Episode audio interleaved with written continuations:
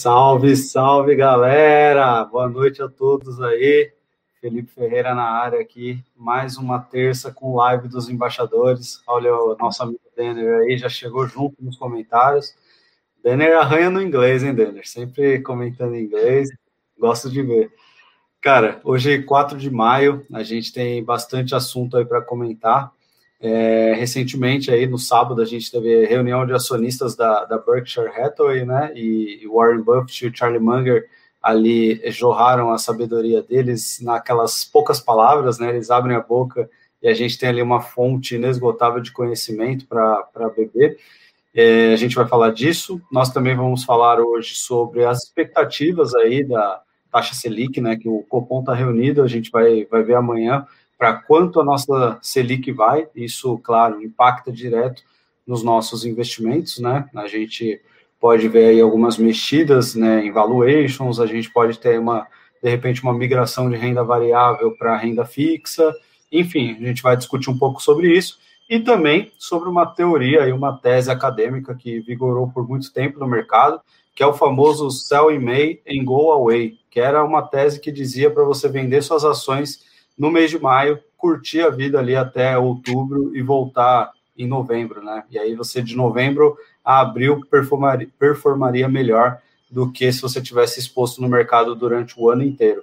A gente vai falar disso hoje e, e, contamos aí também com os comentários de todo mundo. Tragam as dúvidas, as perguntas são sempre bem-vindas, que agrega muito. Valeu, vou passar aqui para o Ivan. Boa noite, pessoal. Bom dia, boa tarde ou boa noite, caso você esteja ouvindo aí o nosso podcast. É, bom, igual o Felipão falou aí, acho que tem bastante coisa para comentar. A reunião lá da, da Berkshire, eu não assisti a live inteira das 5 horas, né?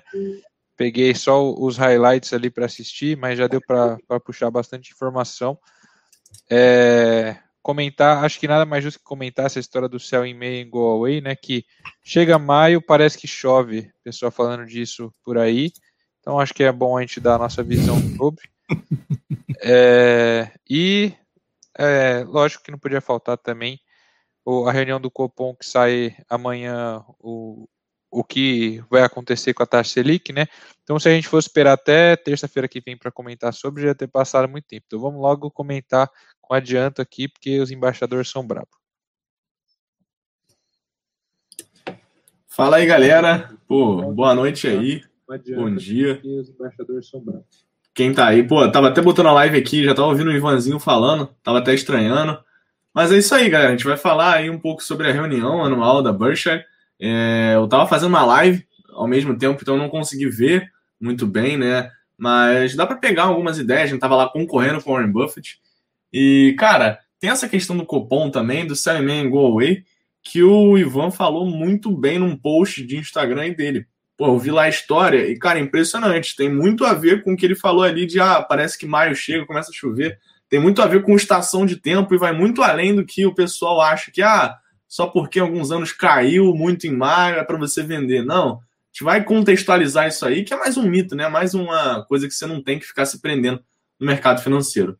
Vou passar a bola aí pro Valtinho, para ele chegar junto aí também nessa live. Bom dia, boa tarde, boa noite para a galera aí acompanhando ao vivo, para meus amigos embaixadores. Prazer estar aqui. E diria que é uma live muito especial, né? Porque é, nós estamos falando né, da Woodstock, né, do capitalismo, a Woodstock do mundo dos investimentos, essa famosa reunião aí da Berkshire.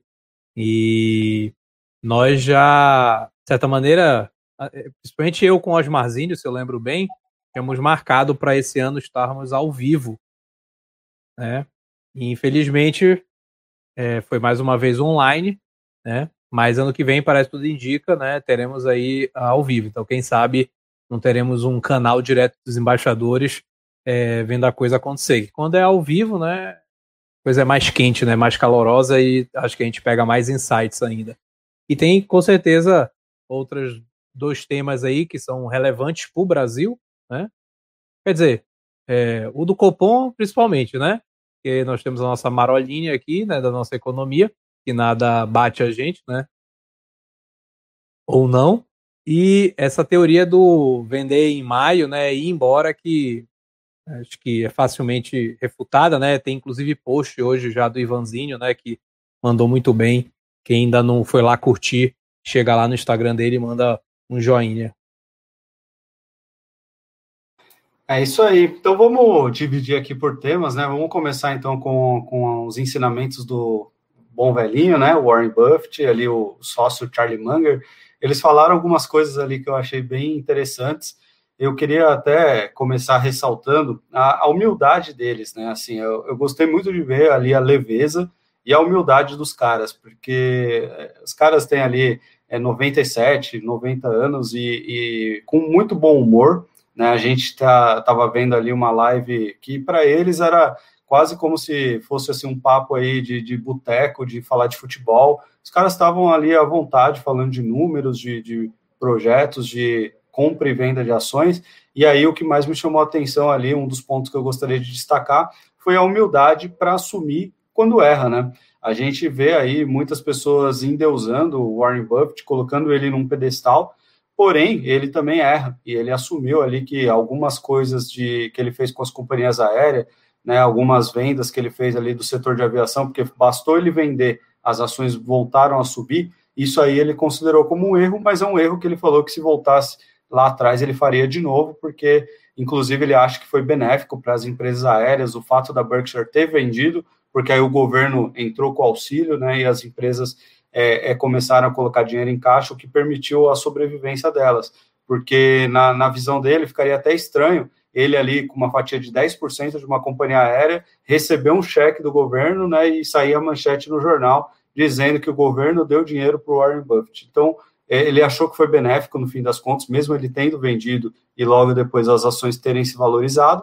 E o outro ponto que ele também assumiu como um erro foi ali a questão das vendas de ações da Apple. Lógico que ele não desmontou toda a posição, mas ele vendeu uma fatia de ações da Apple e a gente está vendo aí que resultado após resultado a Apple vem apresentando bons números e ele até brincou ali dizendo que não tinha uma resposta melhor do que assumir que foi um erro.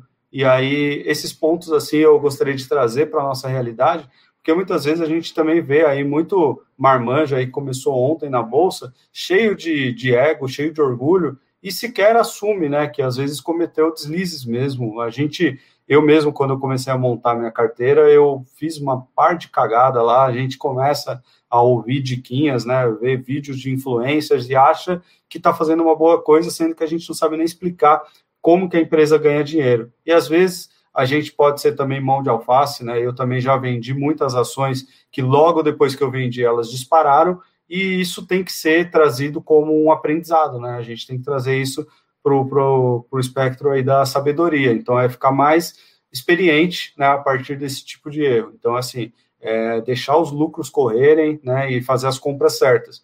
Eu acho que eu estou aprendendo isso, e quando eu vejo um cara tão bem sucedido como ele trazendo esse tipo de reflexão, isso só me dá é, é, mais é, noção de que eu estou no caminho certo. E ele realmente continua sendo um espelho porque acho que humildade acima de tudo, né?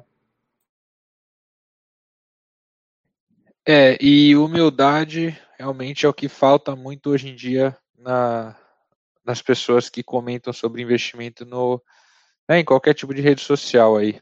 É, se a gente vê a lenda comentando né, os erros que ele cometeu agora, depois de, sei lá, 80 anos que o cara está investindo quase, é, não, a gente entende que não é um jogo fácil, né? E, e aí eu queria até comentar, o, o Charlie Munger, ele fala lá na, na live que, do, dos caras que assim, ou você tá meio perdido com o que está acontecendo agora, ou você não tem a mínima ideia do que você está fazendo com o seu dinheiro, basicamente, né? Porque a realidade que a gente está vivendo agora, e até algo que a gente mesmo fala aqui nas nossas lives de terça, né? Então a gente está, não vou falar que a gente está igual o Charlie Munger, né? Mas pô, tamo, tamo, tamo bem, tamo bem. É, a gente mesmo fala aqui nas lives de terça que a gente está vivendo uma realidade muito diferente, né? Uma coisa que nunca foi vista antes nos mercados e, e até por isso é, não tem muitas bases de ações para ser para serem tomadas agora. Então, assim, você o que você tem que fazer é realmente assumir que você não é o dono da verdade, assumir que as coisas estão meio confusas mesmo, ninguém sabe direito para onde as coisas estão indo, e aí a partir disso você humildemente toma suas decisões, né, considerando aí o que é melhor para você. E se até é, os caras da Berkshire estão pensando assim, é, não tem por que você acreditar que aquilo que você está fazendo é o que vai mais dar resultado, que a ação que você comprou é a ação da vez, que criptomoedas é o sucesso, continue investindo aí que vai dar tudo bom, né? Coloca todo o seu capital lá que você vai ficar rico, né? Enfim, acho que é importante a gente deixar claro isso e para mim esse é um dos pontos mais é, que mais me impactou assim na live, né? Fora aquele começo que ele fala sobre investimento em, em índice, né? né? Que o Buffett fala sobre investimento em índice, depois eu deixo para o Arthurzinho ou para o Valtinho comentar sobre. É, mas acho que esse ponto aí de que o Manger falou de que o que a gente está vivendo hoje é uma realidade que está deixando todo mundo confuso mesmo, foi o ponto mais relevante para mim.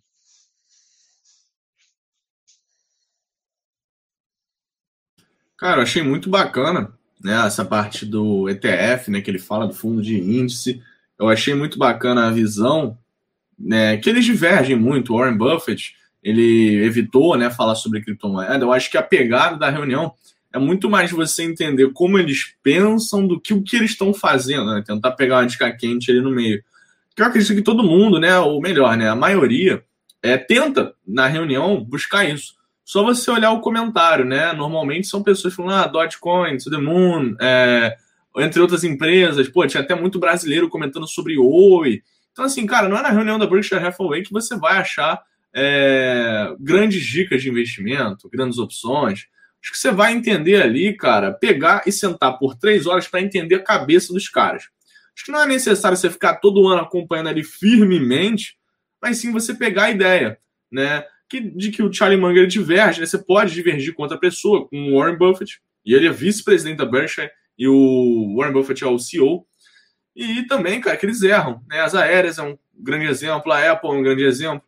Então, assim, eles erram também, você também vai errar, você vai passar por isso, você vai passar pela, pelo viés de aversão à perda, não vai querer realizar aquela IRB com 90% de prejuízo, e você vai falar, pô, perdeu o fundamento, tenho que realizar, mas, cara, vou fazer isso mesmo? Não vou? Como é que eu vou fazer isso? Então, a gente tem que entender né, essa parte. E, cara, eu acho muito bacana também, né? A consistência com que eles falam e a consistência é, com que eles acreditam no investimento. O que contradiz muito quem fala, igual o Ivanzinho comentou lá, do sell in May and go away. Eu acho que, cara, não, não funciona, não dá certo. Só você pegar de exemplo um documentário sobre Warren Buffett, que pode ser o Becoming Warren Buffett, né, o Como Ser Warren Buffett, tem no YouTube, depois da live você senta e vê, né, cara, você vai ver que o cara tá lá desde os 13 anos investindo. E quando ele começou, ele errou de primeira, ele comprou uma ação que ele pegou um dinheiro e juntou com o da irmã dele, a ação ela acabou caindo, ele vendeu, foi mão de alface, igual o Filipão falou, e aí, o que aconteceu com a ação? Ela subiu, triplicou de valor, quintuplicou, não lembro certo qual que é a, história. Mas aí o cara pegou e falou, cara, eu nunca mais vou aceitar um lucro pequeno com a ação. E quando você está especulando né, com, aquela, com aquele raciocínio de curto prazo, você está visualizando somente lucros pequenos por um momento. Não sei que você tenha outra estratégia que acumule bons retornos a longo prazo, mas normalmente, quando eu falo aqui em especular mesmo, eu tô botando no mesmo bolo o pessoal que chega e fala: ah, devo investir no Oi. O cara vai lá, fala uma par de coisas sobre a Oi, né, da empresa ser bonitinha, o cara vai lá e compra. Então, esse cara está especulando, especulando bem mal. Né? Nem investimento ele tem para fazer isso. Então, tenha consistência no teu investimento. Né? Acho que é bem bacana essa história e pegar essa ideia da reunião, de toda a história do Charlie Munger e do Warren Buffett também. É, acho que como o Felipão bem falou nessa parte da, da humildade aí, é, perante a incerteza né, do mercado, isso é bastante importante, isso fica bem claro né, quando o Warren Buffett fala. Né? É... Eu acho assim, toda empresa e a Berkshire, por exemplo, que é uma holding, ela não deixa de ser diferente. Ela tem os seus ciclos, né? É, é, o capitalismo ele tem disso, né? Então vejam, é, quando as pessoas elas colocam hoje, hoje o seu dinheiro no, na empresa, ela tem que entender o quê? A idade do Warren Buffett, a idade do seu vice-presidente, os caras que formaram o negócio. Em que ciclo da empresa está o negócio? Veja, para eles, e o Buffett já falou isso várias vezes, quem entrou ali em 60, nos anos 70, esse é o principal foco do Buffett. Ou seja, são as, é, a, é a ação classe A. Para quem não sabe, né, acho que já foi depois dos anos 2000, o Buffett ele criou a classe B para poder permitir que essa nova geração entrasse, né, na, comprasse uma ação que tivesse um preço mais barato, já que é, nunca teve o split da ação principal.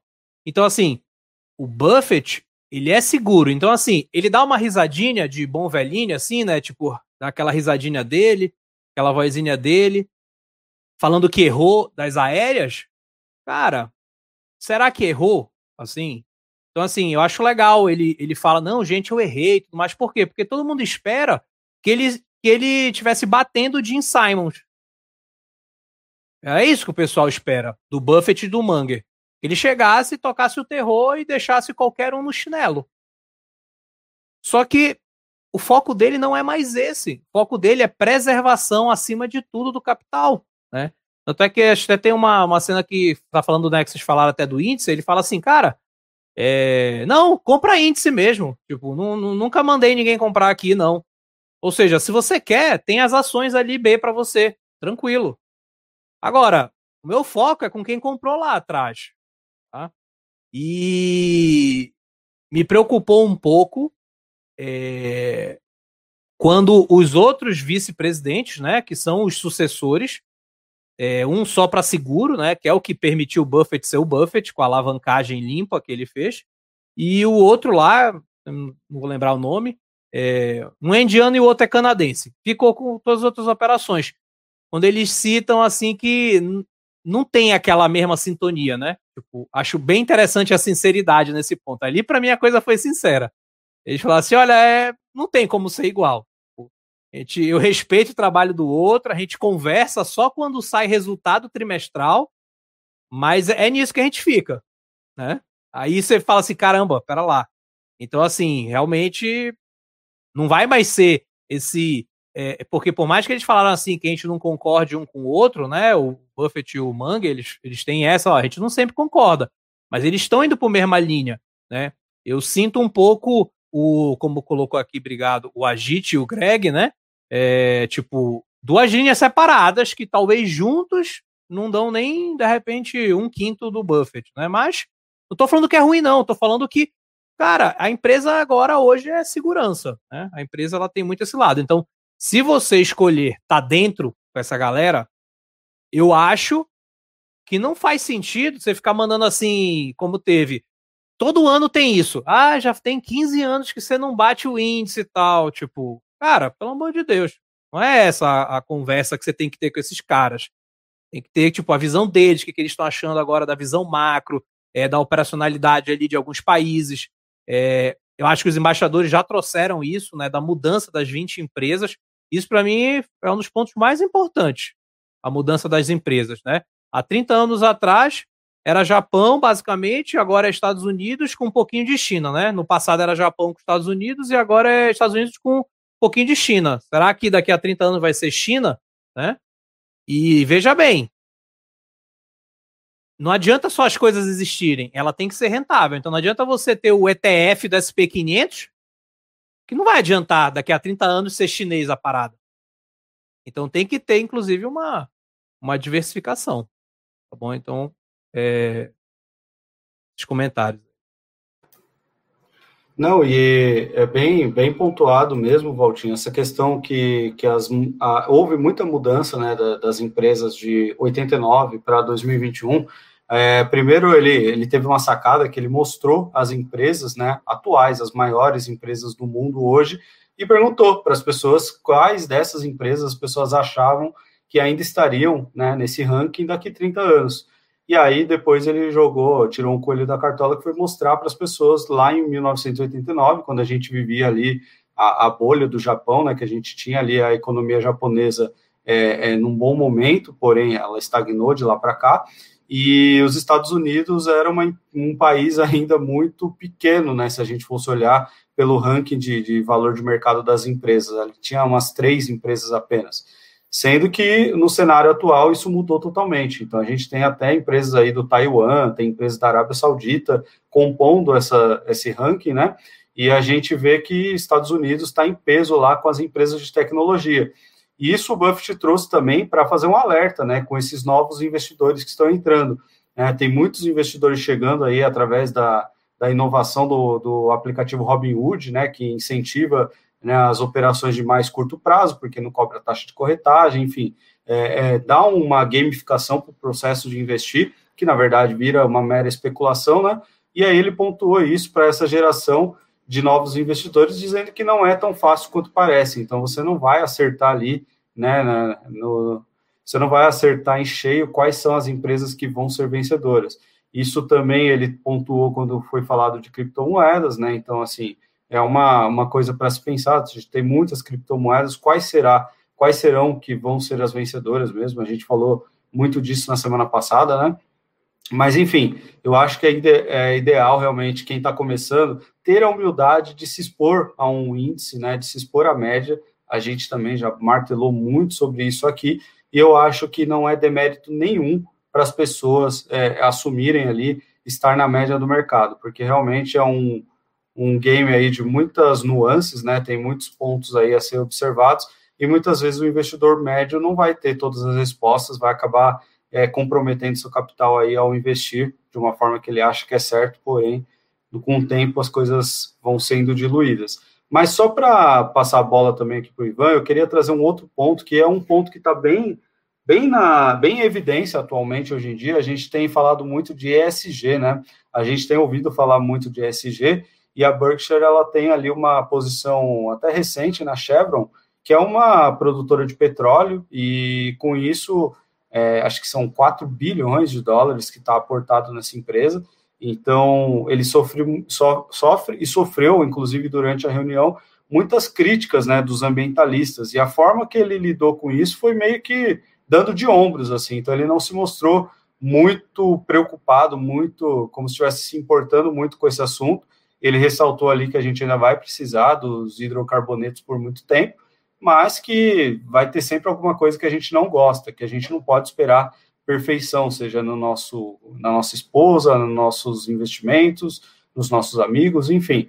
A gente tem aí que sempre lidar com alguma coisa que não é tão benéfica assim. Então, é, investindo numa empresa petrolífera nos dias de hoje, quando a gente ouve falar muito né, de, de empresas sustentáveis, de tecnologias renováveis e tudo mais, acaba sendo uma, uma coisa aí que é, deixa também é, muito, muito pano para manga, né? Tem muito o que falar disso, porque a Berkshire não se mostrou uma empresa muito preocupada com ESG, não. Ah, eu acho que isso. Ei, Ivanzinho, rapidinho, desculpa, Oi. já que vai ser do, da ESG, o, o, o Felipão ali colocou só um comentário, comentou esse negócio do ETF e tudo mais, eu acho muito legal. Agora, é, é, ficou, não sei se vocês tiveram toda essa percepção, é muito pesado na fala do Buffett o quanto ele tem a certeza, quanto ele tem a certeza que nós deveríamos estar em ETF. Tipo assim, não é uma opção, não é que tipo assim, ai, comece porque você é iniciante. Eu falo assim, meu irmão, nem tenta, tá? Nem tenta. Você, tipo, não é o Buffett, então, tipo assim, nem a minha humildade um dia você vai ter. Tipo assim, ele fez até uma aposta pesado, sobre isso, né, Valtinho? pesado. Uhum. É, é que eu, eu acho que ele já viveu e já viu o bastante para entender que, tipo, ganhar do índice é um bagulho bizarro no, no final das contas. E, e até o que a gente já falou aqui algumas vezes, o índice ele se atualiza sozinho, dá mais peso para as empresas que andam mais, tipo, é, você fazer isso é, sozinho é um negócio cabuloso. Eu acho que ele ele já entendeu isso e não, não fica enrolando, né? Ele já, já mete logo de cara. E até a comparação, né? Ele falou que se fosse para escolher entre Berkshire e, e SP500, ele falou lá que tipo investir no S&P é, para um cara mais novo é melhor mesmo.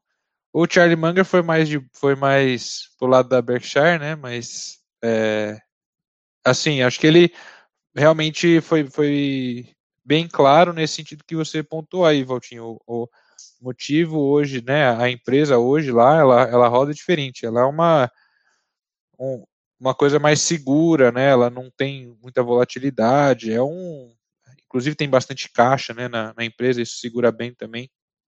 Mas é, é um investimento diferente. Também teve aqueles comentários sobre dividendo lá que os caras foram encher o saco do Buffett falando de dividendo, ele falou, mano, se quer dividendo, sai para lá, tipo, não é isso que a gente faz aqui, né? Enfim, cada uma que aparece lá de pergunta. É, é, aí eu acho que essa parte dos ETFs, até o, a tabela, né, comparando os 30 anos, foi uma coisa que me fez considerar procurar mais ETFs globais, porque no final das contas a gente não sabe qual vai ser o país que vai estar tá lá na frente daqui 30 anos, então procurar índices globais talvez seja algo que faça sentido quando a gente pensa nisso. E, e a questão do ESG, eu acho que. Ah, eu não sei se, se o Buffett ele tá meio que assim, ah, no, no meu tempo de vida, isso aí não vai ser o que vai mudar a história do, da humanidade, então, tipo, vou fazer aqui o que eu, o que eu sei, tá ligado? Não vou tentar reinventar a roda, e deixa depois os meus sucessores aí tocar o barco, né? Porque acho que ele, ele acho que ele entende que isso não é o que vai fazer os investimentos mudarem tanto, sei lá, daqui no prazo aí de 10 anos. Mas bom, talvez o negócio ande mais rápido do, que se imagina, né? Acho que é uma uma visão que está crescendo e está, na verdade, está tendo muito patrocínio mundialmente de lugares importantes, né? Você pega a Bloomberg, por exemplo, que é muito é, conhecida internacionalmente, os caras falam de ESG tipo sem parar. É, o Instituto do CFA também, os caras falam do ESG sem parar. É, tem até agora a certificação de ESG do CFA. É, e aqui no Brasil, né, a XP pegou bastante essa frente também.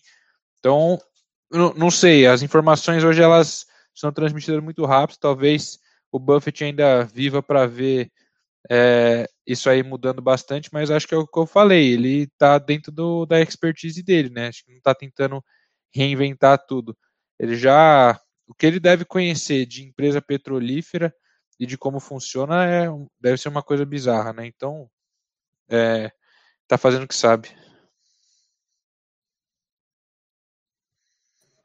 Cara, quando a gente pega aí o ESG, é nítido que ele vai diminuir o retorno. Né? Ele querendo ou não diminuir o risco que uma operação pode ter, né? quando você pega ali generalizando.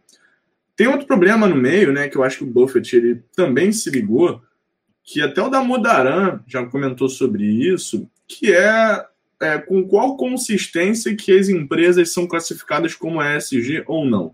Já teve essa discussão aqui.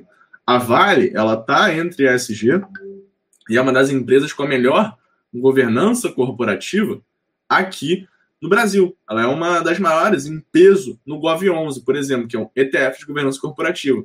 Então, eu acho que é o que o Ivan falou, né? O cara falar, pô, eu não vou ficar aqui até ver o ESG se consolidar e, é, virar o que estão prevendo que ele vire. Se isso se concretizar algum dia e não for só mais uma modinha.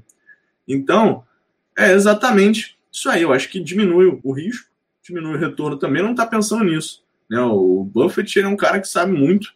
E assim, a gente não tem que ficar muito discutindo, né? A gente só ouve e assimila. Isso do ETF também é fantástico. Né? Ele fez a aposta, o Felipe falou ali, eu acho que ele não complementou, mas ele fez uma aposta, se eu não me engano, com um gestor de fundo, para ver se ele conseguiria bater o índice americano. Né? Apostou não sei quantos milhões de dólares nisso. E de fato, o cara, um milhão, um milhão, o cara não conseguiu, tá? Não conseguiu bater. É, a maioria não consegue. Fundo de é, fundo de CDI, né? Fundo DI aqui no Brasil não consegue bater o CDI. É, fundo multimercado não bate o Ibovespa. Fundo de investimento em ação não bate o Ibovespa. Lá fora, então, cara, mais difícil ainda. Isso por conta de alta taxa e do investidor que fica girando a carteira dele, não sabe o que está fazendo. Além da má alocação do gestor também que é uma pessoa normal como nós, né? Então, esses aí são, essas são as maiores ideias da reunião. É, é, só pesando essas palavras, né, Artuzinho, do normal, né? Um, um cara aí como você aí com seus 16 anos, né? Tipo, com todo esse conhecimento aí, não dá muito para entrar aí nessa linha de Gauss aí de normalidade, não. Não estudei matemática, né? Posso estar errado. Só que, assim, aproveitando, é, o Artuzinho, até reclamei aqui um pouco, né? Mas essas coisas só quem está no ao vivo pode ver. É, eu ia falar da Vale, né? O Artuzinho já mandou aí, porque acho que a Vale, ela é aquela, é uma empresa, teve, né? Tem uns problemas ambientais aí que ela passou recente, né? Com repetição, é, a infraestrutura aparentemente defasada, né? E veja, é, isso me lembra muito, né? É, várias piadas é, que eu via no passado, assim, né? Principalmente da, do, da, da Grã-Bretanha, né? Lá dos ingleses, eles têm um humor muito peculiar, né? É, o entretenimento deles. E eles têm, assim, vários episódios sobre, tipo, ah, o cara vai investir no fundo, e aí ele brinca muito com o nome do fundo, né? É, tem private, tem super, tem nos power. Então, tipo assim, isso é jogada de marketing, tá? Então, uma empresa de fato que está que tá se preocupando com isso daí, ela está se preocupando tem tempo. Tá? Quem de fato está se preocupando com isso já tem tempo. Você pegar uma sigla para poder, por exemplo, Vale, poder printar e liberar vários investimentos, porque muitos investimentos lá fora ficaram travados. E aí você faz como uma jogada de marketing uma sigla que inclui, que inclui não só a discussão sobre o meio ambiente, como também a discussão de, das pequenas, da, das sei lá, grandes minorias, né? Tipo, você começa a trazer temas muito abordados, você dá um selo para a pessoa colocar no seu nome e você destrava, né? É, a transferência de recursos, tá? Então, é, eu acho que um, esse primeiro momento, ele é um momento é, de cautela, né? Como o Charlie Munger falou, você acha que sabe a resposta, mas você não sabe. Entendeu? É a mesma coisa que fala assim, ah, eu adoro o socialismo e tal, mas vive num capitalismo e adora curtir esse capitalismo. Então é a mesma coisa. Ah, o SG, nossa, eu tenho uma raiva de empresa que não é SG, entendeu? Mas adora consumir produto dessas empresas. Então eles têm que tomar cuidado com o que é, primeiramente, só jogada de marketing, trabalhando com a ganância, trabalhando com o medo, porque veja, é assim que, assim que o marketing chega até você, seja é, para vender um produto financeiro, seja para ter a parte de vender produto ou serviço daquela empresa também. Então, é só algo a se pensar com relação a isso. Mas não sou contra. Tanto é que eu acho muito legal, na verdade, empresas que já vinham exibindo isso antes de meio que virar lei. Ou seja, quando a coisa é própria, vem de dentro, você vê que tem uma preocupação é, maior com aquilo ali. Aí eu acho até que eu costumo dar um peso quando eu já vejo que isso surgiu antes do SG, porque agora é tudo muito fácil, né? Ah, já que tem, ó, vamos se adaptar e para colocar no nome que nós somos SG. Então esse é um ponto aí que eu queria trazer, chamar a atenção e, e é isso. Boa noite, galera. Desculpa aí pelo atraso. É...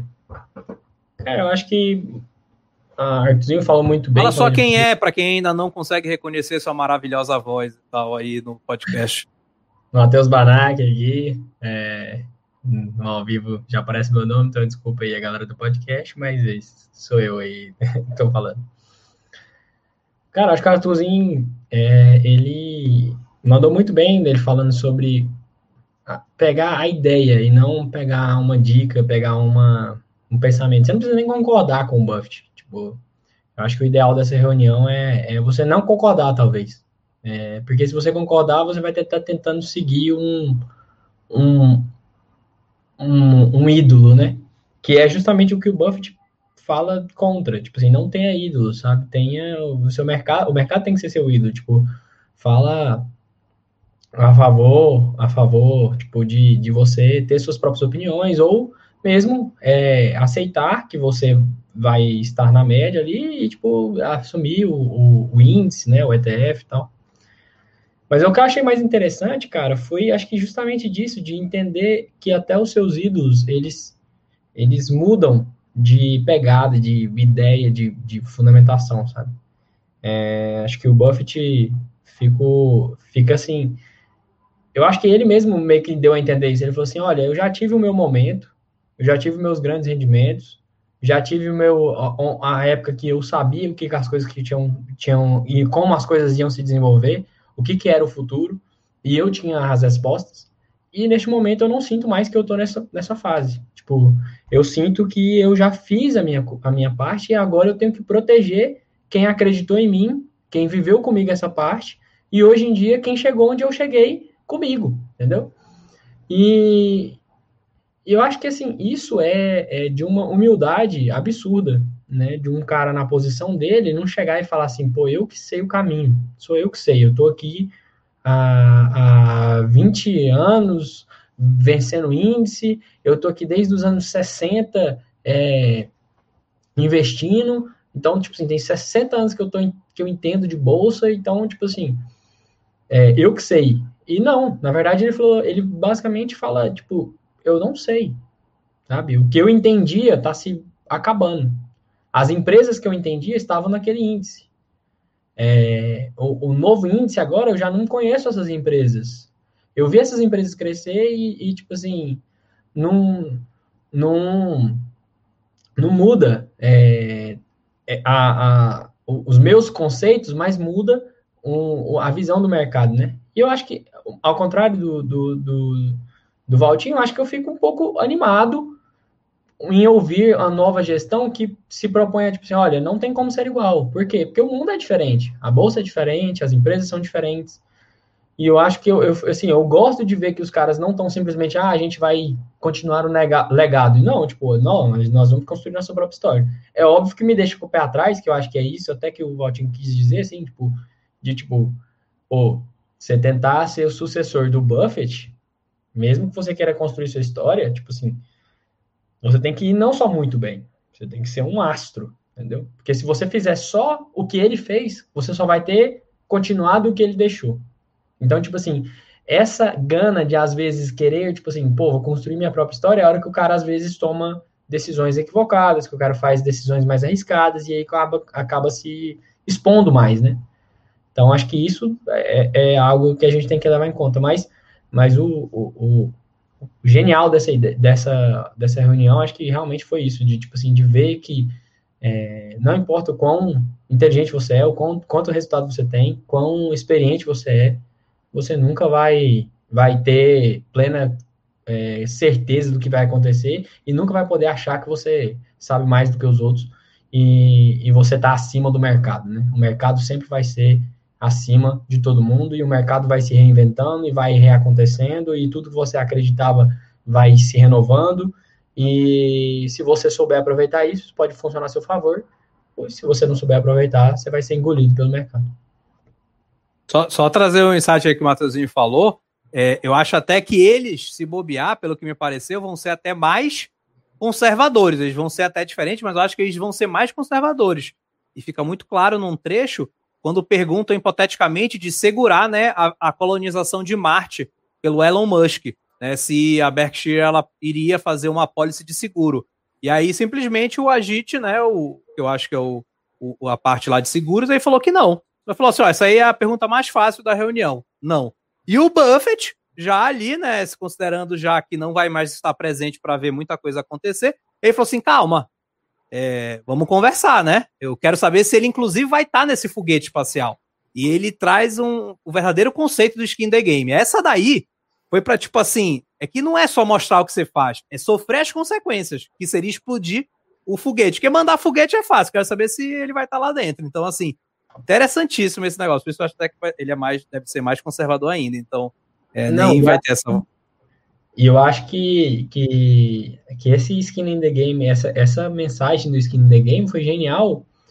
Não só por esse negócio do tipo assim, ah, tu pode explodir o foguete. Mas, tipo assim, você acredita o suficiente nessa missão para querer ser o pioneiro? Tipo assim, você vai querer estar tá lá nos primeiros? Ou você tá mandando um monte de gente para para ver se cola e a sua empresa decola. Ou, tipo assim, isso é uma missão verdadeira de vida, entendeu? E, tipo assim, essa coisa que eu acho que ele, ele mandou, tipo assim, cara, se ele tiver nesse foguete, se ele comprar essa, essa, essa ideia a ponto de falar assim, eu vou estar entre os primeiros e eu vou construir lá junto e eu vou ser o primeiro a botar uma, uma, uma pá de, de, de terra lá em Marte. Aí, tipo assim, você já eu consigo investir nesse cara, mas eu não consigo investir no cara que vai falar assim, não, vou mandar um monte de cara que é tipo aquele general de guerra. mando um monte de tropa e tipo assim, ah, se eles morrerem, tudo bem, eu mando mais depois. Acho que essa, esse, esse skin the game, essa cobrança do tipo assim, cara, acredite naquilo que você fala. Se você, bota, se você acreditar naquilo que você fala, eu estou disposto a investir. Se você não acreditar, não, não vem falar comigo. É isso aí. Eu, eu acho que do, do resumo aqui das duas rodadas que a gente fez, a gente pode trazer é, a humildade realmente foi o ponto forte dessa reunião. O que a gente tira de lição aí é que seja humilde perante o mercado, né? A gente não pode querer saber tudo, ter todas as respostas, e o Buffett está aí para provar isso. É, o nosso querido Neil Mads aí, não sei se o Arthur conhece, quer responder essa, Arthurzinho? Fez uma pergunta aqui, ó. Será que vender uma posição forte em IRB também vai ser um erro ou um acerto? Responde aí, Arthur. Eu acho que esse cara aí merece uma resposta sua. Cara, deve estar falando aí do, daquela polêmica, né, da IRB e do Warren Buffett brincando. Eu sei que ele tem IRB, hein? Suspeita de que ele tem IRB. Tava lá segurando prejuízo. É o que eu falei, cara. Eu, no lugar de quem tem IRB, essas horas já tinha desfeito a posição. Porque quando a gente fala de IRB, Warren Buffett ele foi bem incisivo. Não tenho, é, nunca tive, não tenho e nunca vou ter. Foi muito incisivo. E uma empresa com um escândalo no nível dela, lá fora, já tinha falido. Por conta de pressão de acionista. Então, assim, rolou isso lá no início dos anos 2000. Goldman Sachs perdeu muita grana comprando uma empresa dessa. Assim como tem Itaú e Santander, se eu não me engano, acho que é o Bradesco, por trás da IRB, tinha o Goldman Sachs atrás de uma empresa do setor financeiro que também entrou em escândalo. Então, assim, acho perigoso ficar se movendo ali com, é, com empresa com má governança corporativa.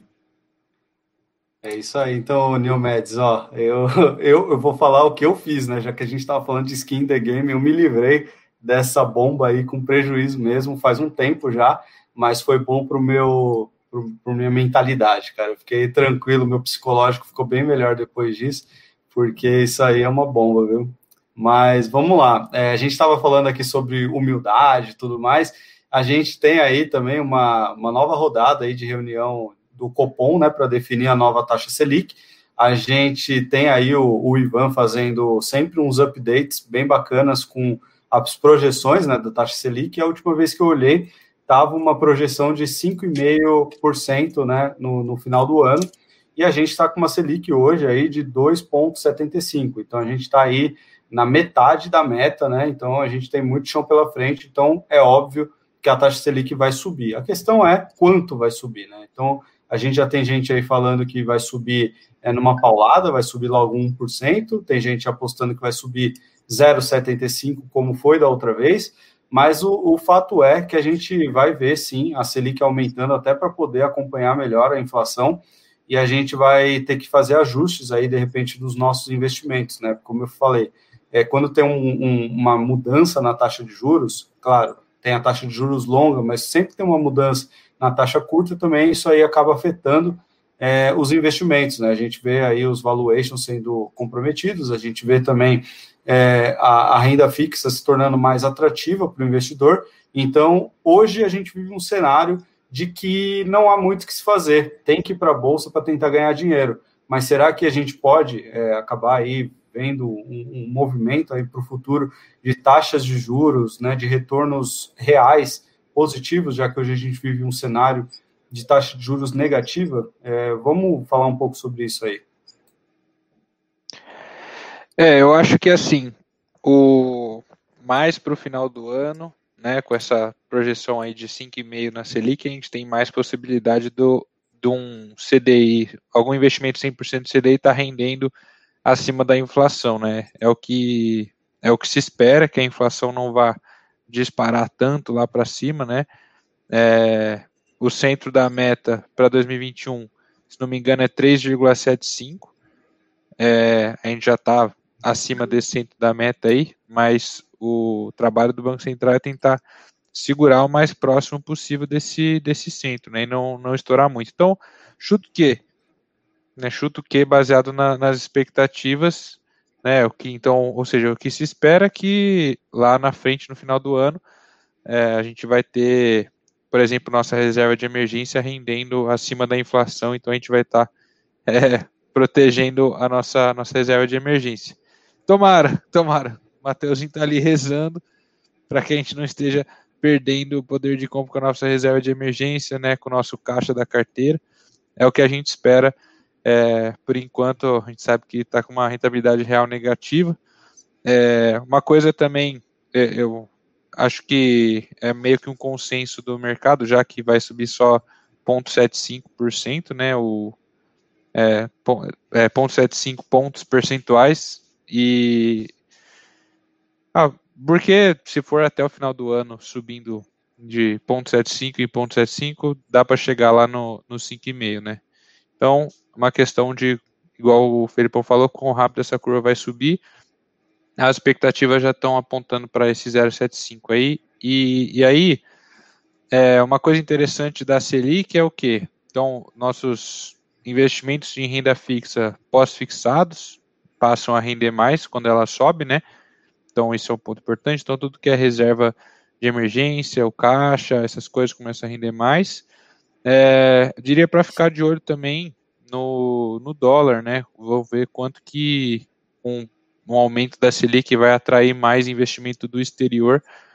É, às vezes causa alguma oportunidade aí para você que tem interesse em investir no exterior, né? Às vezes causa um, uma situação de que o dólar cai aí, e aí você pode aproveitar também já já mandar seu seu investimento para os Estados Unidos, né? Já fazer esse essa tarefa. É, e aí acho que da, da, parte curva, acho que é da parte curta, acho que é isso. Igual o Ivan, sempre só investe nos Estados Unidos agora. Cara, só investimentos internacionais. Pô, tem que aproveitar, né? Sempre que dá aquela caída no dólar, já, já manda o dinheiro lá para Evno já. Ainda converso com o Felipão no, no WhatsApp aqui, ô, caiu hoje, hein? Aí a gente, ô, bora mandar isso aqui. O negócio tá frenético. Aí vai lá os dois e manda 20 reais pra Evno. é, zerei minha conta esses dias lá, velho. Boa demais. Bom, mas continua o papo aí, Arthurzinho. Cara, é, tava até com o microfone ligado aqui, nem tinha percebido. É, eu acho que é o seguinte: a gente tem que primeiro entender o que é taxa de juros. Né, o valor do dinheiro. Desde 1100, 1000, né, depois de Cristo ali, o pessoal começou a entender: opa, o pessoal está se expandindo maritimamente. Seja a Itália ali, né, cara, o comércio florescia no Mediterrâneo pessoal começou a ver a importância de você ter um sistema financeiro. Não assim, ah, vamos ter um sistema financeiro, bota banco central aqui, bota banco ali, bota bolsa aqui. Não, não chegou assim pronto. É, começou a ter empresa, né, esses grandes conglomerados comerciais, eles começaram, né, grandes assim, né, adequados à época, começaram a se expandir para essa parte financeira também, né, para poder emprestar, por exemplo, financiar obra de arte, para poder financiar uma navegação. E aí, cara, taxa de juros é justamente isso. É o valor do dinheiro no tempo. Então, assim, você tem que entender sempre que o tempo ele é incerto, o tempo apresenta risco. E, cara, você tem que pegar, né? E quando você olha a taxa de juros, ter essa visão de risco, retorno. Então, assim, a taxa Selic ela está subindo, isso vai afetar o teu título IPCA, o teu título pré-fixado? Nem sempre. Porque, cara, é... vai ver, é só o Tesouro Nacional o Banco Central tentando adequar o risco-retorno, né? Então, assim, acaba que pode ser o que eu estou falando, né? Isso não vai acabar reduzindo a inflação instantaneamente. Vai ver só um movimento deles pegarem e falando, cara, a gente pesou muito a mão na taxa de juros. Não valia a pena você emprestar para o Tesouro Nacional com uma taxa de 2%. O pessoal não estava querendo. Tanto que o Tesouro Selic fechou negativo naquele outubro de 2020. Então, cara, é, tá subindo agora para acompanhar isso, né, para acompanhar esse risco que estão apresentando, com as contas não fechando muito bem, com aquele teto de gastos que o pessoal está falando para acabar. Então tem todo esse problema por trás e estão subindo a taxa de juros agora, fora a inflação, está crescendo bastante ultimamente. Então, essa reunião do Copom acontece a cada 45 dias, como o Peter Lynch fala, né, você não pode ficar tentando prever macroeconomia, quem acerta a taxa de juros uma, duas vezes, né, o movimento dela é assertivamente para onde ela vai, vai ficar rico, Tipo assim, vai ficar bilionário especulando assim. E não é você, não é qualquer pessoa que consegue ficar rico, ficar bilionário. Assim, ah, o Banco Central deveria subir as taxas de juros porque estão muito baixas. Eu vi um vídeo do Fernando Ulrich e eu acho isso. O pessoal acaba agindo muito assim. Né? Então tem que tomar muito cuidado quando se fala de taxa de juros, quando se fala de economia. E se pôr no seu lugar, cara. Você não é o presidente do Banco Central, você não tem que ficar se importando com isso. Né? Você vai se importar com isso se você fizer o valuation, você vai se importar com isso se você fizer ali algumas coisas, mas isso é secundário. Né? Não vai importar ali primariamente para você fazer seu investimento. A corretora não vai te cobrar ah, certo movimento de taxa de juros para você investir. Isso daí não vai acontecer. Não vai chegar e botar um 100 assim, acerte taxa de juros. Você só vai investir daqui a 45 dias acertando a reunião do cupom. Nunca. Então, assim, foca no que você controla, né, cara? No teu trabalho, no teu aporte, principalmente nisso, onde você vai investir, comprando boas empresas tentar avaliar elas a partir dessa lógica, usando isso como um recurso para ver o que está caro e o que está barato. Acho que é bacana pensar dessa forma aí também. Complementando o Artuzinho, é, sim, show de bola. Acho, ele falou é, muito né, da própria taxa de juros em si. Né, o que me preocupa, é, já que a gente falou né, de humildade do Buffett, me preocupa talvez a ausência de humildade que houve né, na equipe econômica é, do Brasil. Por quê? Porque se você entra né, no, no governo e você ataca pesado né, os rentistas e foca que a tese do seu governo vai ser as taxas de juros nunca mais serem altas, e estava indo tudo bem. Só que, cara, inclusive por fatores externos, infelizmente, é, valia a pena, às vezes, você tomar um passo atrás. Tá? Então, assim, independente do que eu vou falar agora, se realmente seria o certo ou não, esse, na minha opinião, é o principal problema de você ter o, o certo destino econômico de um país é, decidido por três cabeças. Né? Três cabeças nunca vão ser mais inteligentes do que o mercado inteiro. Então é a grande jogada de você é, querer que o, o, o, o, governo, né, através do seu Banco Central, interfira o, o menos possível.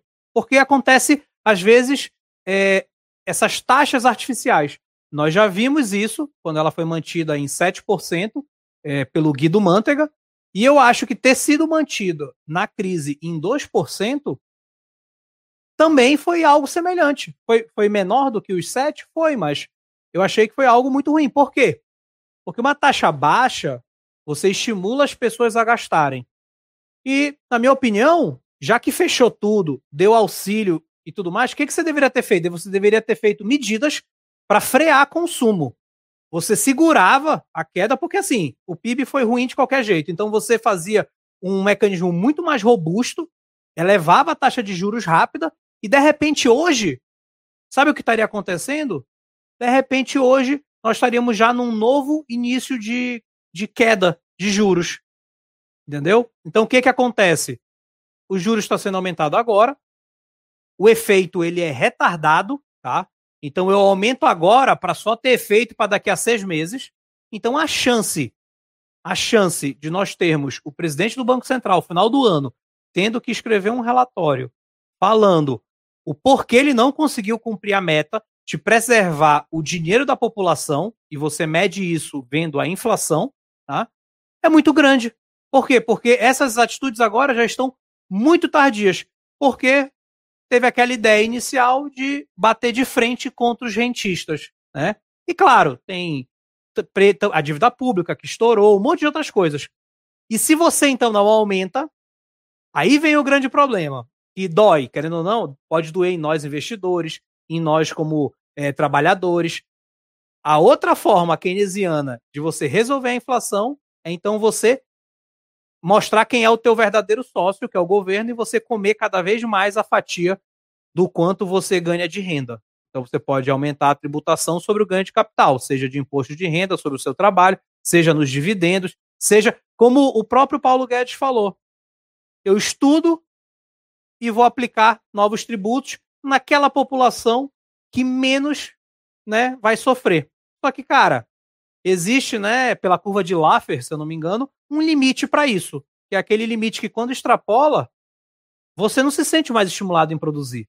Porque é tanta tributação que você fala assim, cara, para quê? Entendeu? Então eu vou ficar aqui na mesma. Por isso que o coletivismo puro, ele estimula as coisas, na minha opinião, para o lado mais baixo, porque você não tem um estímulo para competição, para melhorar as coisas, né, para poder. Então assim, eu fico um pouco preocupado porque eu acho que a gente está falando em retomar o controle de preços 2022, talvez início de 2023, né? Então já tem um pouco desse consenso, né? Vamos ver como é que vai ser o movimento é, do Copom. Mas, como o Artuzinho falou, vamos controlar o que a gente pode, que é onde se expõe ou não. Até o, o grande Neomedes, né? O que mais me preocupa na pergunta dele foi a palavra forte, não foi a palavra IRB. Porque, às vezes, tudo bem você ser danado, você ser sapec e ter IRBzinha. Agora, se você tem uma posição forte, você está rompendo a principal regra do jogo, que é a diversificação. Eu queria só emendar um negócio aí que o Valtinho falou. É, o que pode preocupar né, na questão de dívida pública aí é que ele comentou, um dos jeitos de você financiar a dívida é você aumentando o imposto, né? Você aumenta então a sua arrecadação, porque se o juros sobe, a sua dívida está atrelada àqueles juros, então a sua dívida vai ficar maior a cada ano, né? Então esse é, esse é o problema quando você sobe os juros.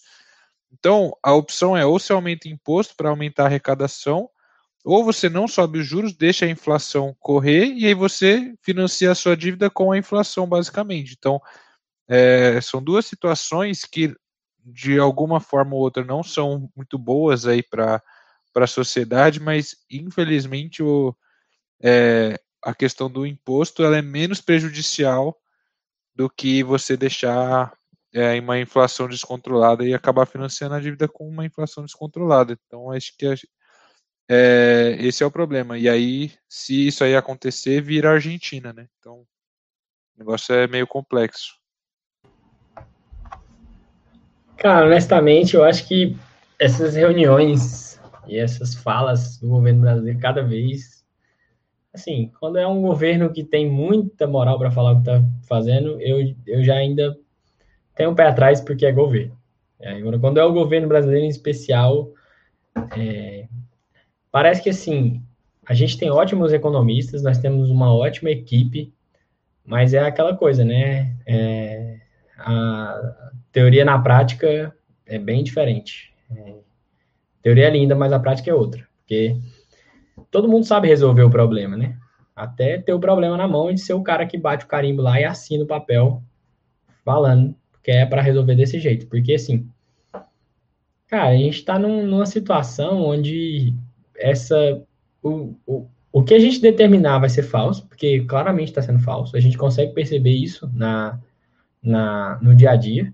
Que, assim, você tem uma, uma inflação na medida do governo é, de 4,5%, 5% e você está vivenciando coisas aumentando 10%, 15%, 20% aí no seu dia a dia. Então, assim, é, recentemente passei por um período de comprar um carro, tive que comprar um carro, e aí, tipo, é, é, é, foi meio, meio absurdo, assim, você vê um bem que teoricamente era, era antigamente depreciativo, tipo assim, em questão de semanas, variação de 3, 4%, em, e coisas que variavam, tipo, no ano, entendeu?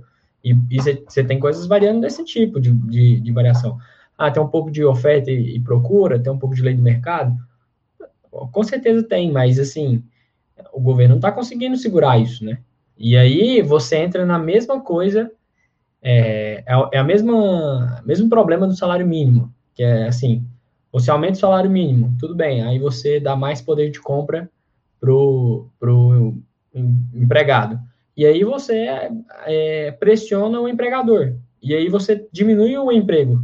Porque o cara que podia pagar 10 funcionários agora pode pagar 8. Então você perdeu duas vagas de emprego. E aí você vai ter que criar novas vagas de emprego. E isso vai pressionar novamente. E tipo, a dívida agora é isso, entendeu? Você tem que você tem que aumentar a arrecadação. E aí você tem, se você aumentar juros, sua dívida também aumenta, porque o juros está vinculado. Mas se você não aumentar a arrecadação, você também não tem como pagar. Uma, talvez, uma, uma, uma resposta que ninguém fala aqui fosse dívida externa, porque A gente para de estar tá vinculado à arrecadação com dívida e, e paga uma taxa mais acessível, porque é, para quem não, não, não entende isso até hoje, nós trocamos uma dívida que a gente pagava 4,5%, que era uma dívida externa, por uma dívida interna que na época a gente pagava 12, 13%. Então a gente trocou o empréstimo rural pelo juros do cartão de crédito. Basicamente foi isso que o Brasil fez. Então, assim, é, é a, a, a, agora a gente está entre. A gente está refém de nós mesmos. Porque uma vez que você tem uma dívida é, puramente interna, a gente só depende de, nós, entendeu? Então, assim, se a gente conseguir aumentar o nosso, a nossa exportação, o nosso mercado, a gente consegue aumentar a arrecadação, porque você vai aumentar a economia como um todo. Mas aí, é, ao mesmo tempo, as pessoas querem respostas imediatas. Então, ninguém quer ouvir, tipo assim, não, o que a gente vai fazer é estimular o agronegócio, a gente vai abaixar a taxa de juros e deixar o, o, o mercado é, expandir, vamos aproveitar o momento do Brasil, é, a nossa arrecadação está mais alta porque o dólar está mais alto, então vamos explorar isso, vamos tentar ganhar no volume, ao invés de ganhar no, na margem. Que é basicamente taxa de juros é mais ou menos isso, né? Então, ao invés de ganhar na margem, vamos ganhar no volume. Não, todo mundo pensa, vamos ganhar no volume, só que é, vamos ganhar na margem.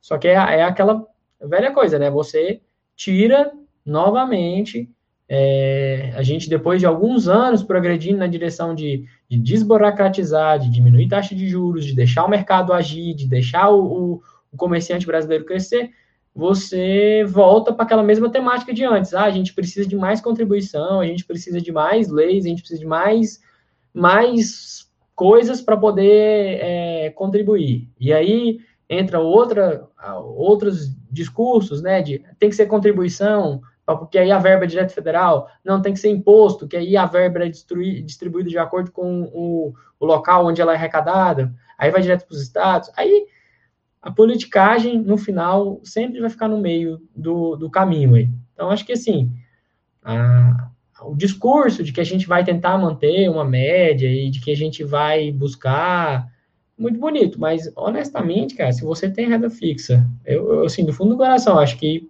eu odeio ter que falar isso, mas assim, se você quer investir em renda fixa, talvez seu lugar não seja no Brasil, sabe? Porque acreditar no mercado brasileiro, no, no, no governo brasileiro, do jeito que está sendo conduzido as coisas, eu honestamente, tipo, antigamente valia a pena. Porque, independente se você acredita ou não, ele te paga bem. Então, com juros a 12%, a, a 15%, igual já foi, não importa se ele é bom ou ruim, tá te pagando bem, entendeu?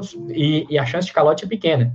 Então, assim, se ele vai tomar a decisão certa ou ruim, não, não te incomoda. Agora, do jeito que tá, você não tem rentabilidade e você ainda está sendo afetado diretamente, porque aí a sua, a, a sua, sua rentabilidade está sendo negativa, acho que, assim, talvez não seja não seja tão inteligente mais manter seu dinheiro aqui no Brasil como renda fixa. Ainda é um país muito bom para se ganhar dinheiro como empreendedor, porque tem muito espaço para isso. É um país que tem uma bolsa de valores emergente, o que também é muito bom para quem, quem entende o que está fazendo. Tem mais oportunidade do que uma bolsa já mais madura. Mas renda fixa no Brasil, para mim, assim, não que acabou. Mas, assim, ele fica muito restrito e me deixa muito, muito incomodado de ter meu dinheiro sendo usado por pessoas que aparentemente não conseguem tomar uma decisão que, que justifique e que, que aponte numa direção que, que eu vou ter melhorias. É, cara, é o que eu sempre falo, não dependa de governo, viu? Dependa minimamente do governo, porque é, há discussões, mas o governo é necessário, né? Então, é, o que a gente puder fazer para minimizar os efeitos, os impactos do governo na nossa vida vai ser melhor.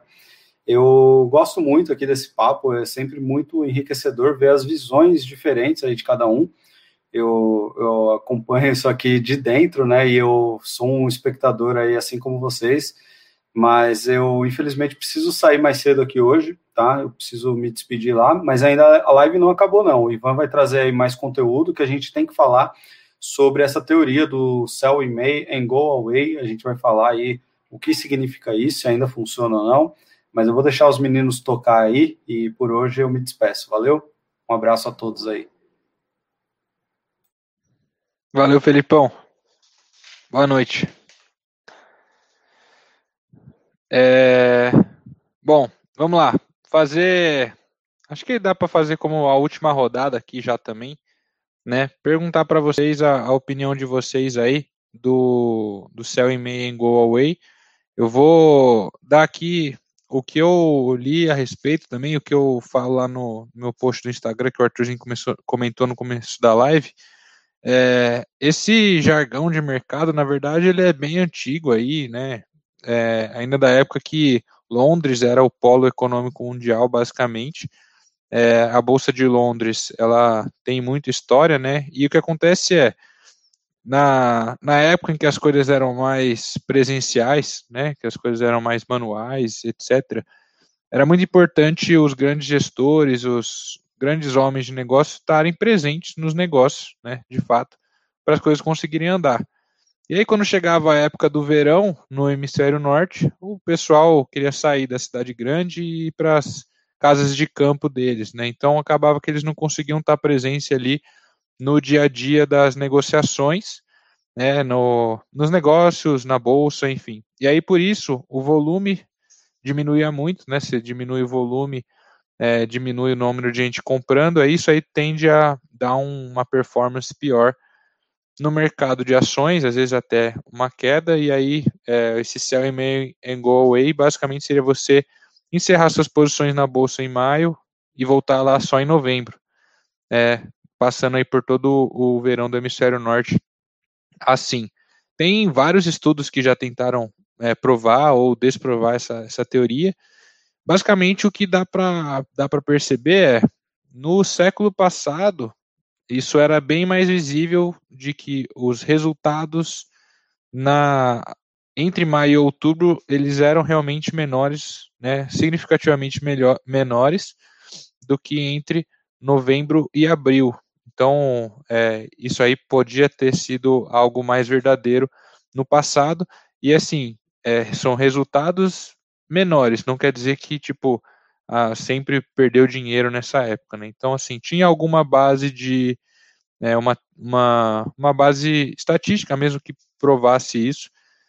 É, mas não, não, não seguiu sendo verdade, né? Então, mais recentemente aí, avanço de tecnologia, então agora, especialmente que você consegue trabalhar de qualquer lugar, né, o pessoal consegue acompanhar a bolsa de qualquer lugar, tomar decisão de qualquer lugar, é, essa questão da liquidez, ela não, não mudou, né, quando chega o verão lá no hemisfério norte, o pessoal continua tendo é, operação normal e, e continua acompanhando normal, então acaba que não tem mais essa distinção é, entre períodos do ano. Inclusive, ano passado mesmo, se você tivesse saído em maio e voltado só em, só em novembro, você teria perdido uma pernada alta da bolsa. Então, foi uma estratégia que não teria dado muito certo. É, e mesmo assim, se render menos, ainda rende, né? E com as taxas de juros mundialmente baixas, qualquer rendimento é significativo. Então, a, a minha opinião, né, e é, acho que vocês vão até concordar, é que assim, não faz sentido mais seguir qualquer tipo de estratégia que é, pense nesse sell in May and go away. Acho que é o importante é o que a gente fala aqui, de ter consistência nos aportes, independente do mês do ano aí. Cara, eu concordo, né, demais, assim, eu achei até muito bacana a história, eu, eu gosto bastante de história, né, e assim, nessa rodada final, acho que o que fica é essa ideia de que você não pode chegar e botar uma fé de ah, vou prever isso, vai ser assim, tudo é muito padronizado, tudo dá para muito você platonificar, né? Que o Tareb fala no Cisne que o pessoal tenta simplificar muito as coisas, né? Simplificam ao extremo. Isso acaba não sendo real, né? Tudo foge da realidade. Então, assim, né? Que você viu anteriormente. Então não existe um padrão, cara. Se existisse, você conseguiria facilmente ganhar dinheiro e bater o mercado consistentemente, sem muito esforço. É, isso já aconteceu com aquelas Nifty 50 lá na década de 60, que eram empresas que o pessoal acreditava que eram infalíveis, né, que eram empresas que iam render muito. Teve aquelas empresas que se chamavam quatro bobos, né, que eram quatro ações que o pessoal só comprava baseado em Motley Fool, né, Motley Fool, né, que é um jornal financeiro lá do exterior, também teve outro modo que o pessoal achou para aleatoriamente tentar escolher ação, acho que na década de 90, que era pegar uma ação começando com a letra B, algo bem esquisito. Tipo assim, listavam as empresas, né, as 8 mil empresas americanas listadas em bolsa, falavam ah, uma ação ali do segundo lugar, depois outra ação que começa com B, aí faz uma parada totalmente desconexa e o pessoal fala, ah, rendeu no passado, vai render no futuro. Não, não necessariamente. Né? É aleatório isso, cara. Simon eu acredito que seja muito aleatório. A informação chegou para acabar com essa preocupação do inverno e do verão europeu. Eu não sei o que o Mateuzinho acha aí, para a gente fechar essa live que pegou tudo, cara. Pincelou bastante tema. Eu acho que. É, eu acho que essa, isso tudo, tudo morreu, essas teorias é, morreu com um fluxo de informações, né, cara? Qualquer qualquer coisa que, que o mercado capte como sendo uma variação possível, alguém vai tomar uma contramedida que vai anular isso. Isso foi isso foi é, é, repetido várias vezes, até no, no, no livro do, do Benjamin Graham, ele cita a história do, do cara que tinha uma fórmula que realmente ele funcionava já há, há 20 anos que o cara usava e ele ganhava e ele sempre dava certo mesmo. E, a part... e ele escreveu um livro contando como ele fazia. A partir desse momento que ele escreveu um livro, parou de funcionar. Nunca mais funcionou. Então, tipo assim, um cara. Inclusive, ele tinha descoberto isso, como fazer, e fazia sentido. Só que a partir do momento que alguém sabe que você está fazendo isso, é, acaba se tomando né, algumas atitudes que vão é, fazer com que não dê, não dê certo. É, o que a gente vê o tempo todo com os short squeeze, com é, a galera sempre tem gente apostando na queda, assim como sempre tem gente apostando na alta. Então, assim, se, se você sempre tem os dois lados, você não consegue estabelecer uma, uma regra vencedora. Eu acho que o, o, problema do excesso de informações é que a, a aleatoriedade ela tem padrões, né? Isso as pessoas acham que coisas aleatórias, elas simplesmente é, são, assim, são totalmente desconexas, mas não. Se você tem um montante de informação, de, de informação e infinito, e você tem aleatoriedade nesses princípios, com certeza você vai achar diversos padrões nisso. Entendeu? Então, se é, é tinha um físico que falava nisso, tipo assim, é, imagine que cada decisão da sua vida ela, ela é um, um momento de aleatório, pode ir para um lado ou para o outro isso cria um milhão de, de, de, de universos diferentes de possibilidade. Mas alguma dessas aleatoriedades gerou sua vida. Entendeu? Então, assim, você é o resultado de um padrão dentro de uma aleatoriedade. Então, você, tudo que você pensa, tudo que você faz, tudo que, que você é, é, vê ali acontecendo no seu redor, ele é fruto de alguma coisa aleatória às vezes, e a gente vê isso em coisas mais simples, né? Então, se você for pegar ali, você vai ver que, sei lá, se você quiser, com essa quantidade de empresas, principalmente a da, a da, na, é, quantidade de empresas que tem na Bolsa Americana, você vai ver que tem tanta coisas, é, tanta empresa, né, que se, se, você, se você pegar ali um, um algum você vai achar ali as ah, empresas é, que começam com a letra A e tem a terceira letra C tiveram retorno acima da média. Tipo, isso é uma regra? Não, isso é, isso é uma, um padrão dentro da aleatoriedade. Você achou alguma coisa que se assemelha um padrão.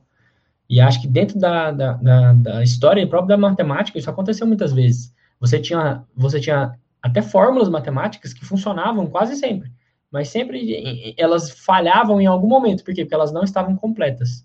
Tinha alguma coisa nelas que faltava. E eu acho que esse tipo de, de, de fórmula para bolsa é isso, entendeu?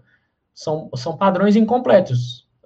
faltou a quebra do padrão. A partir do momento que alguém sabe, alguém visualiza isso, alguém explora, e aí você tem a perda do padrão, e aí a aleatoriedade vai novamente. É, tanto é que que uma das, das grandes é, estratégias né, da bolsa era tipo assim, você pegar é, ações aí que, que ah, tinham eram muito baixas, né? As, as piores cinco lá é, e, as, e as melhores cinco e você selecionava, comprava todas, porque a chance do, da regressão à média você poderia ganhar ganhar justamente pelo padrão da aleatoriedade. Tipo, a chance é de que as piores empresas, elas subam, né? Porque elas estão tão ruins que elas já estão muito embaixo. Então, assim, pela regressão à média, elas têm que subir. Enquanto as, as ações muito boas, elas, elas tendem a, a subir por, pela qualidade, mas ao mesmo tempo, pela lei da regressão às médias, ela tende a voltar. Então, assim, a, a gente sempre está caçando o jeito mais fácil, né? E eu acho que o jeito mais fácil é diversificação, cara. É, é, diversificação é, é, a chave. É, não, não, não existe essa, essa, é, essa fórmula mágica, apesar do Joe Greenberg ter lançado essa, essa temática aí. A fórmula dele, na verdade, não é uma fórmula, né? É um, é um esquema de construção de portfólio.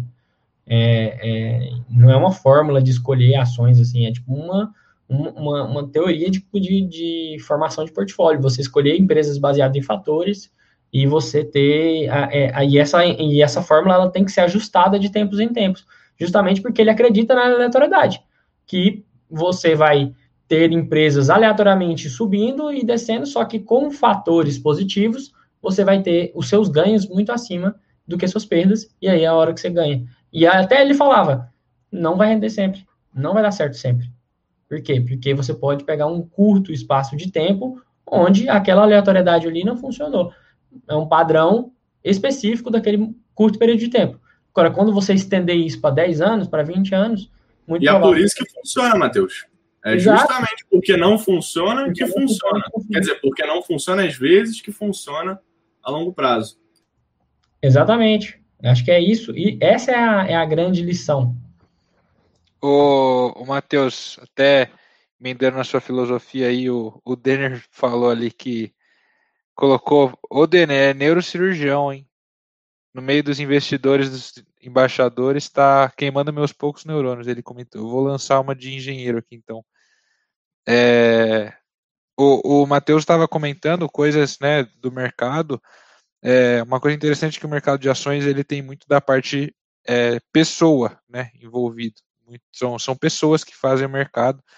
E aí, quando a gente fala da lei, as leis da física, né, que ele, que ele comentou, então, é, algumas equações, né, Newton lá trouxe as equações que regem as leis do, do universo, mas no fim das contas, quando você vai para para a parte quântica mesmo, né, a parte dentro dos átomos ali, tudo que o Newton inventou não funciona, na verdade.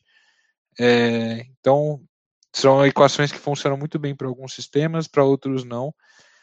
E só que quando a gente tira a pessoa da jogada é uma coisa engraçada. Na engenharia química a gente aprende muitas fórmulas, muitos sistemas matemáticos são feitos de forma empírica. Tipo, não tem uma lei que rege o negócio. É tipo, alguém foi lá e testou tantas possibilidades que empiricamente criou-se uma regressão que dependendo de cada situação é uma regressão diferente que explica determinado fenômeno.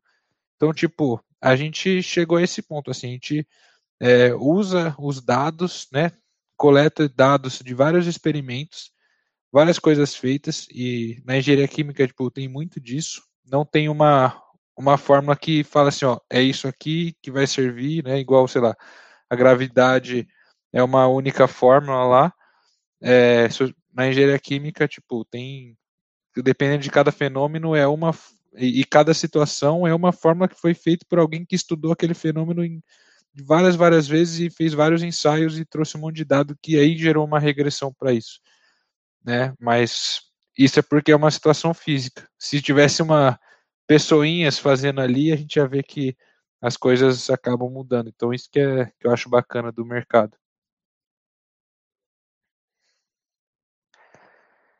Bom, acho que é com essas filosofadas aqui que a gente também vai encerrando, né? Deixar, deixar essa pulguinha atrás da orelha aí da galera. Depois, quiserem pesquisar mais ou quiserem fazer alguma pergunta, pode chamar a gente lá no arroba embaixadores das finanças.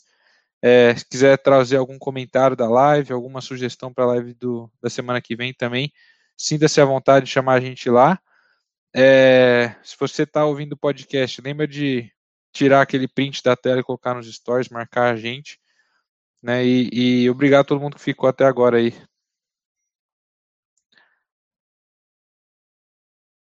É isso aí, então, galera. Muito obrigado. Né? Valeu aí todo mundo que ficou até o final aí. Deu para ouvir essa filosofada do Matheus, essa pegada de engenheiro aí do Ivan.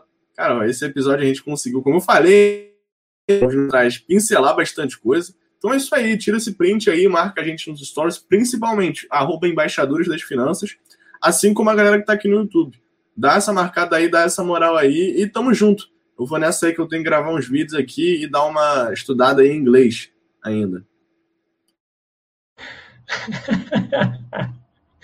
Cara, acho que o bom do Arthur aqui tem hora que ele parece que ele tem 50 anos e ele é chefe do Banco Central, e tem hora que ele realmente parece o cara que está no ensino médio. Muito bom, cara. É, mas é isso aí, obrigado a todo mundo. É, espero que a gente tenha contribuído de alguma forma aí. É, e até a terça que vem, onde a gente está de novo aí. Até mais.